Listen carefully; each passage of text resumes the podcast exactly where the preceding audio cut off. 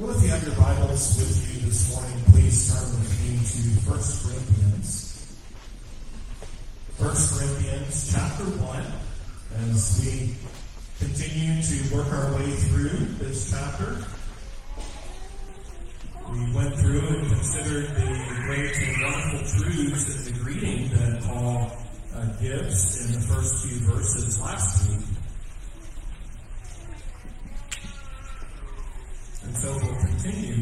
Words here to us this morning. In verses 4 through 9. Verses 4 through 9. Before we hear the reading and preaching of God's word, let's go before him once together in prayer. Our gracious God and Heavenly Father, we thank you that your word is truth. We thank you that your word endures forever. Though the grass may flourish and fade, the flower may fade, Lord, we are thankful that your word endures forever. Lord, we come before you thankful for your word and hungry for your word this morning. We pray that your spirit would work in our hearts, that you truly would feed us and that you would comfort us and encourage us, even convict us where needed by it and through it. That we would go from this place people ready to serve you and be more diligent and faithful in our obedience to you with joy. We pray these things in Christ's name. Amen.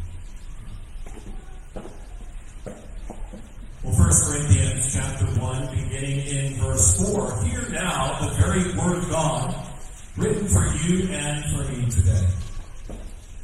I thank my God always concerning you for the grace of God which was given to you by Christ Jesus, that you were enriched in everything by him, in all utterance and all knowledge, even as the testimony of Christ was confirmed in you, so that you come short in no gift eagerly waiting for the revelation of our Lord Jesus Christ, who will also confirm you to the end, that you may be blameless in the day of our Lord Jesus. God is faithful, by whom you were called into the fellowship of his Son, Jesus Christ, our Lord. Amen. As far the reading of his word, and may God add his blessing to the reading of his word to us. Well, Church of the Lord Jesus Christ, we have learned and we well know that God sent his messengers, his apostles, to gather and to perfect his people. He sent them to disciple them, to teach them, to help them mature in holiness as the Holy Spirit extended grace and worked in them. To the saints in Corinth, our Lord sent the Apostle Paul, a beloved servant of Christ, who was called by God to serve and leading his church. And in time, Paul had a wonderful calling to serve the saints in Corinth in their formative years as a congregation. As God saved many who were lost in Corinth, he brought them together as a body, as a part of the family of God, to give testimony of Christ in that dark and depraved city. Now, true churches of God must be those whose foundation is Christ and is on His Word, who know that their life is in Christ, and therefore in whom godly peace, purity, and unity is manifest and maintained. Yet this was one of the struggles in Corinth. For though Paul had only planted this church about three or four years earlier, though it had only been that he was ministering to them in their midst, the corruption of their flesh as well as the common sins and the influences of the city around them were already having effects on them. Some even taking root in the body already. And yet, as the believers in the congregation have been sanctified, have been declared to be set apart, declared to be holy by Christ. And like Paul, we're called to be saints, called to be the holy ones of the Lord. This meant that they must live according to their calling and being committed to getting the corruption and the sin out of their lives and out of the church. We, along with churches everywhere today, need to have that same kind of zeal and commitment, don't we? For we have the same calling. We have very similar, if not the same, struggles. But we are called to be saints. We are called as the holy ones of God to give testimony of Christ. And though they struggled, God extended his divine grace and peace to the Corinthians, didn't he? And this was so important to encourage the saints regarding God's work in them and his commitment to them in their sanctification. And so Paul begins the body of this letter from a heart. He was thankful for the great and wonderful work of the faithful gift giver to them. And as we consider these verses this morning, let's look at Paul's thankfulness for the grace of God in verse 4, the blessings of enrichment and confirmation that we see in 5 through 8, and the faithful gift giver in verse 9. And as we consider each of these verses, take note of how each one is grounded in Christ and his work. It's rather beautiful. Each one is grounded in Christ and his work. And so as we look at verse 4, Paul begins by saying, I thank my God always concerning you for the grace of God which was given to you by Christ Jesus. Sincere thankfulness for the saints in all of Christ's churches was consistent in Paul. And though thankfulness to God for the saints is, is common in his epistles, his thanks was unique in the details each.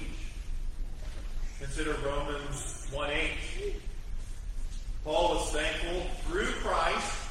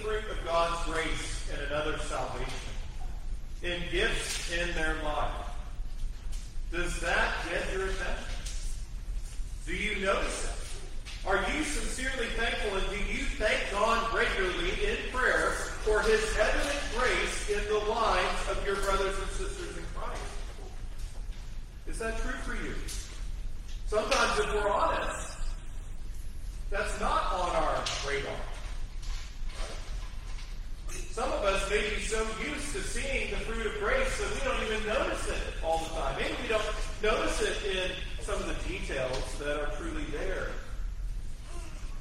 But yet God's grace is truly amazing. That's a truth in and of itself that His grace is truly amazing. And that amazing grace, when we see it, should strike us. It should grab our attention. And therefore lead us draw giving thanks. And what did Christ's gift of grace look like to the Corinthians? Paul said he blessed them with enrichment and confirmation. He blessed them with enrichment and confirmation. Look at verse 5. That you were enriched in everything by him, in all utterance and in all knowledge And so the saints in Corinth had been enriched by Christ. Literally, he caused them to be full and to abound in his grace. Remember and keep in mind the riches of divine grace. Go back and be encouraged. We'll look at a couple of passages here in a moment. But be encouraged with the rich depth of that subject and Paul's treatment of it in Ephesians chapter 1. Indeed, Paul spoke of the abounding of the riches of God's grace in verses 7 and 8 of Ephesians 1. And there we read, In him we have redemption through his blood, the forgiveness of sins, according to the riches of his grace, which he made abound toward us in all wisdom and prudence. Paul also spoke of the riches of Christ that he was given uh, and given grace to preach in Ephesians 3 8. Where he said, To me, who am less than the least of all the saints, this grace was given. That I should preach among the Gentiles what? The unsearchable riches of Christ. So we see these abounding riches of grace in chapter 1.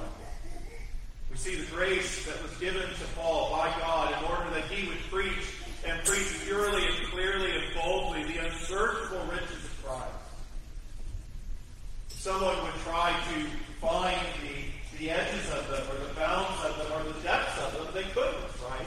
Christ's storehouses of the riches of his grace are boundless and vast. And so it was from these rich storehouses of his grace that Christ caused the Corinthian saints to be full and abound in two things, primarily, it says. In all utterance, which is speech, and specifically here referring to speaking in tongues, and all knowledge. So, in all speech and in all knowledge. And this enrichment was, of course, a wonderful gift. However, the saying is true to whom much is given, much is required. The Corinthian saints, even us today, are, are to be good stewards of those gifts that we have been given by God. And those gifts that we have received. And these gifts were to be used for the glory of God and to benefit in the building up of his people and the building up and edifying of his church. However, this is one of the reasons why Paul mentions this here intentionally. For the saints in Corinth were tempted to be puffed up and proud about their gifts of knowledge and speech. We see Paul address that in chapter 8, verse 1, as well as chapter 14, verse 23. And in fact, Paul will rebuke them later on in this letter, for they were slipping into self boasting how special they were in their own eyes, and therefore how critical they were of everyone else. Because they had the gifts and were full of them. And the others just not so much. Where do we find this to be true? Turn to chapter uh, 4 of this epistle, if you would. Turn to chapter 4, verses 6 through 8. Paul says this Now these things, brethren, I have figuratively transferred to myself and Apollos for your sakes, that you may learn in us not to think beyond what is written, that none of you may be puffed up on behalf of one against the other. For who makes you differ from another? And what do you have that you did not receive? Now, if you did indeed receive it, why do you boast as, you, as if you had not received it? So here is really where Paul is getting to the core of the issue in their hearts. As pride had taken root and was manifest in this particular way. In other words, if these are truly gifts of grace, Corinthians, why are you acting as if they are all about you and they were never given? As if it isn't something, and they aren't something that you receive. Paul speaks much in his letters about that which he received. And therefore, he is a good steward. He's a proclaimer of the truth of what he received from God and was to give the people. Here, these gifts were given to them for a specific purpose of service, of blessing and benefit. But yet, they became puffed up and arrogant, wanting to make it more about themselves and how special and what they could do, rather than truly being servants and faithful servants of Christ. And so, as Paul would rebuke them for their weakness and abuse of those gifts, notice here in verse 5 that, that he doesn't want to minimize the blessings that they receive. He wants them to notice that from the very beginning. Yes, they've had struggles. Yes, this is the second letter that he has written to them. Yes, he's answering questions that they pose to him. And, and he's shepherding them and correcting them and guiding them. And we'll see all of the details of that this But he wants them to know that even though he will be doing those things, these were great blessings for them. Recalibrate their thinking. Recalibrate their focus. To be recipients of grace. And that this somehow is not just something that is built up and great within ourselves. But see how Paul goes on in verse 6, saying that he wanted them to see the blessing of the gift through the right lens, apart from pride. Because Christ enriching them with these gifts served what purpose? It confirmed, it, it literally ratified and guaranteed the testimony of Christ, the work and the impact of the gospel in them. The gospel and the mission of the Holy Spirit, beloved, were confirmed to them and to the world by the knowledge which God had given them of the great things of God and their ability to communicate this knowledge to others for the honor of Christ and the good of, those that they share. And further, as, as Christ is the great dispenser of gifts of grace, know that he doesn't skip in the gifts that he gives. He truly enriched the saints to abound in gift and service to him and the body in wonderful ways. And we see that in verse 7. Says, so that you come short in no gift, eagerly waiting for the revelation of our Lord Jesus Christ. My friends, Jesus Christ has gifted each member of his body in great and different ways. Paul's going to speak to that as well. But the gifts that he has given us aren't lacking. They're not lacking. They don't come up short. Christ doesn't shortchange in his gifts. It's not like we walk up to the cash register at the store and the cashier says, you know, sorry, you have most of what you need, but not quite enough. You're a bit short. Whoever gave you your money should have given you more. No. Jesus gives us the gifts that he wants us to use for his sovereign, edifying, and kingdom building purposes in just the right supply. Remember again the vast storehouses of the riches of his grace. They're endless. And so the Corinthians needed to have their view of these gifts of knowledge and speech recalibrated. Think of Paul's message for us in this verse in this way. We have abounding gifts of grace from our King that we are to use in service to our King as we eagerly await for the return of the King. In verse 8, Paul says, Who will also confirm you to the end, that you may be blameless in the day of our Lord Jesus Christ, even speaking to that very thing. As 7 and 8 are looked at together, we see the service. In 8, we see the coming. We see the work of God in confirmation, even to the end. And they needed to know, as we do today, that God has set them apart in Christ, granted much grace, but also importantly, it was at work by His Spirit and will continue His work of grace all the way to the end. All the way to that glorious day when Christ returns. And though the Corinthians struggled in demonstrating holiness in many areas of life, God would not fail in his work of redemption. And they needed to know that too. He would sustain them, and he will sustain us, beloved. He will sustain us in the faith, and we will be presented blameless at the time of Christ's return. Praise the Lord. And where else does Scripture teach us this?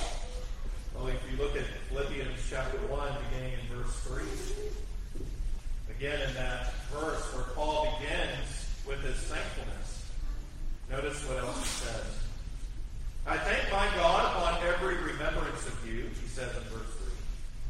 Always in every prayer of mine making request to you with all joy for your fellowship in the gospel from the first day until now, being confident of this very thing, that he who has begun a good work in you will complete it until the day of Jesus Christ. Paul was confident in this. My question to you is, are you confident of this? Are you confident of the Lord's sustaining and preserving work in you? Are you confident? We all struggle. We all have plenty of times and opportunities when doubt can creep in, even in a second, to say, you know, it's really foolish for you to be so confident. Why are you so confident? You should really wonder about these things because maybe it isn't as sure as you think it is. How can you know? How can you be so sure? Because of the very promises of God. Because of the very works of grace. Because of the words, even of Paul here in 1 Corinthians 1. And as Paul told the Philippians, he who begun it will complete it. And you can be confident in that. We are assured of that. Now, considering all of what Paul has said and his consistently pointing us to the foundation of Christ, if anyone would ask or wonder how we can be confident in such confirmation, what does Paul point us to in verse 9? He points us to the wonderful and the beautiful faithfulness of God. Again, how can you know? Because God is faithful. God is faithful. By whom you were called into the fellowship of His Son, Jesus Christ our Lord. Again, verse after verse after verse, Christ centered, built on the foundation of Christ. These actions are tied in Christ, our union with Christ, His works of grace. And here we see His faithfulness, but also our calling, calling into the fellowship of His Son. Paul told the church in Thessalonica in 2 Thessalonians 3 3. He reiterated and spoke to them about God's faithfulness in this way. But the Lord is faithful, who will establish you and guard you from the evil one. My friends, let all the doubts be dead. Let them be challenged when they arise. Let them disappear regarding the ability and willingness of our God to do and to accomplish all that He has promised. He will sustain and preserve His people to the end. He is faithful and He will do so because of that truth. But also notice what Paul told Corinth, because He is the one who called you. This beautifully and sweet, sweetly fits in and connects. It builds upon his very greeting in the first three verses, doesn't it? Where Paul speaks about our definitive sanctification, our being declared holy by God.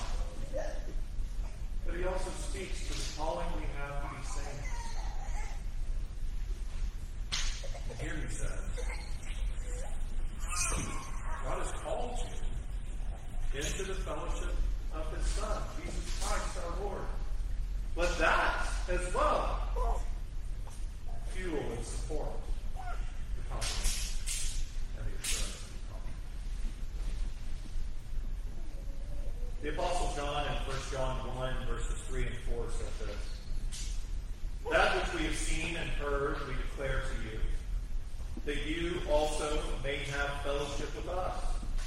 And truly, our fellowship is with the Father and with His Son, Jesus Christ. And these things we write to you, that your joy may be full. As you consider Paul's words there's a lot of fullness there as well? These words are sure and true that John spoke of as well. But Paul's words to Corinth were full and sure and true as well, as he spoke of our calling, as he spoke of the fullness and the abundance of grace and the Lord's work in it. As he spoke of the fullness of our confidence, right? And here John speaks of these things being said that our joy may be full. For we as God's people rejoice. We stand up and we praise the Lord for the glorious truth of the fellowship that we have with the Father and with the Son. Because of his great love to us. Because of his love to us that was so deep that Christ would come and he would live and suffer and die for us. That our sins would be paid for. That we would be made clean. That we would be brought from death to life. That we would be united to him brought into his family, be recipients of the great inheritance. Know this today. God the Father has called you into the fellowship with him and his beloved Son. Notice Paul's words, your Lord. It is him who you serve. It is him who you serve. He has called you into a state of union with Christ, into a relationship of friendship with Christ. He has called you into his family where he daily communicates the blessings of his grace to you by the Holy Spirit. And so may, may knowing more of and, and pondering more about the faithful God whom we serve and his great and his wonderful works of grace to us, his great works in Christ, may that stir us to truly have thankful hearts and cause, and cause thanksgiving to flow from our mouths to God and praise for his grace and his gifts of grace to us and our brothers and sisters. My friends, be thankful to God for one another. Be thankful to God for one another. And let that, like Paul, manifest not only in your, in your thoughts, but in your words, in your prayers. Thank Him for them and His work in them. But also, I encourage you to deal squarely and promptly with pride in your life, when it rises up in your heart and it attempts to turn divine blessings into selfish boasting. Because it will. Satan loves to tempt us in those ways. That self would reign supreme, and not God in our hearts and minds.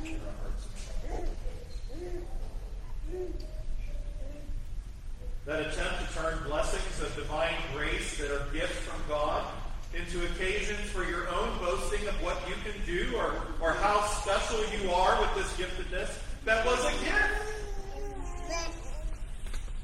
It's a gift from God. So walk humbly with your God and be thankful for what you have been given. And then seek to and daily pray and ask the Lord to work in you that you would be a good steward of those gifts.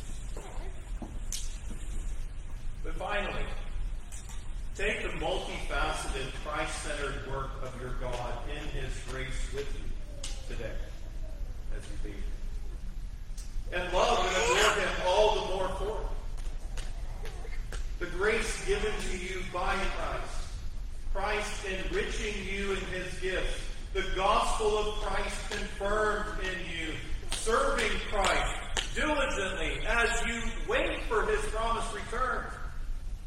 God's preserving you to the end in his faithful promise to present you blameless in the day of Christ.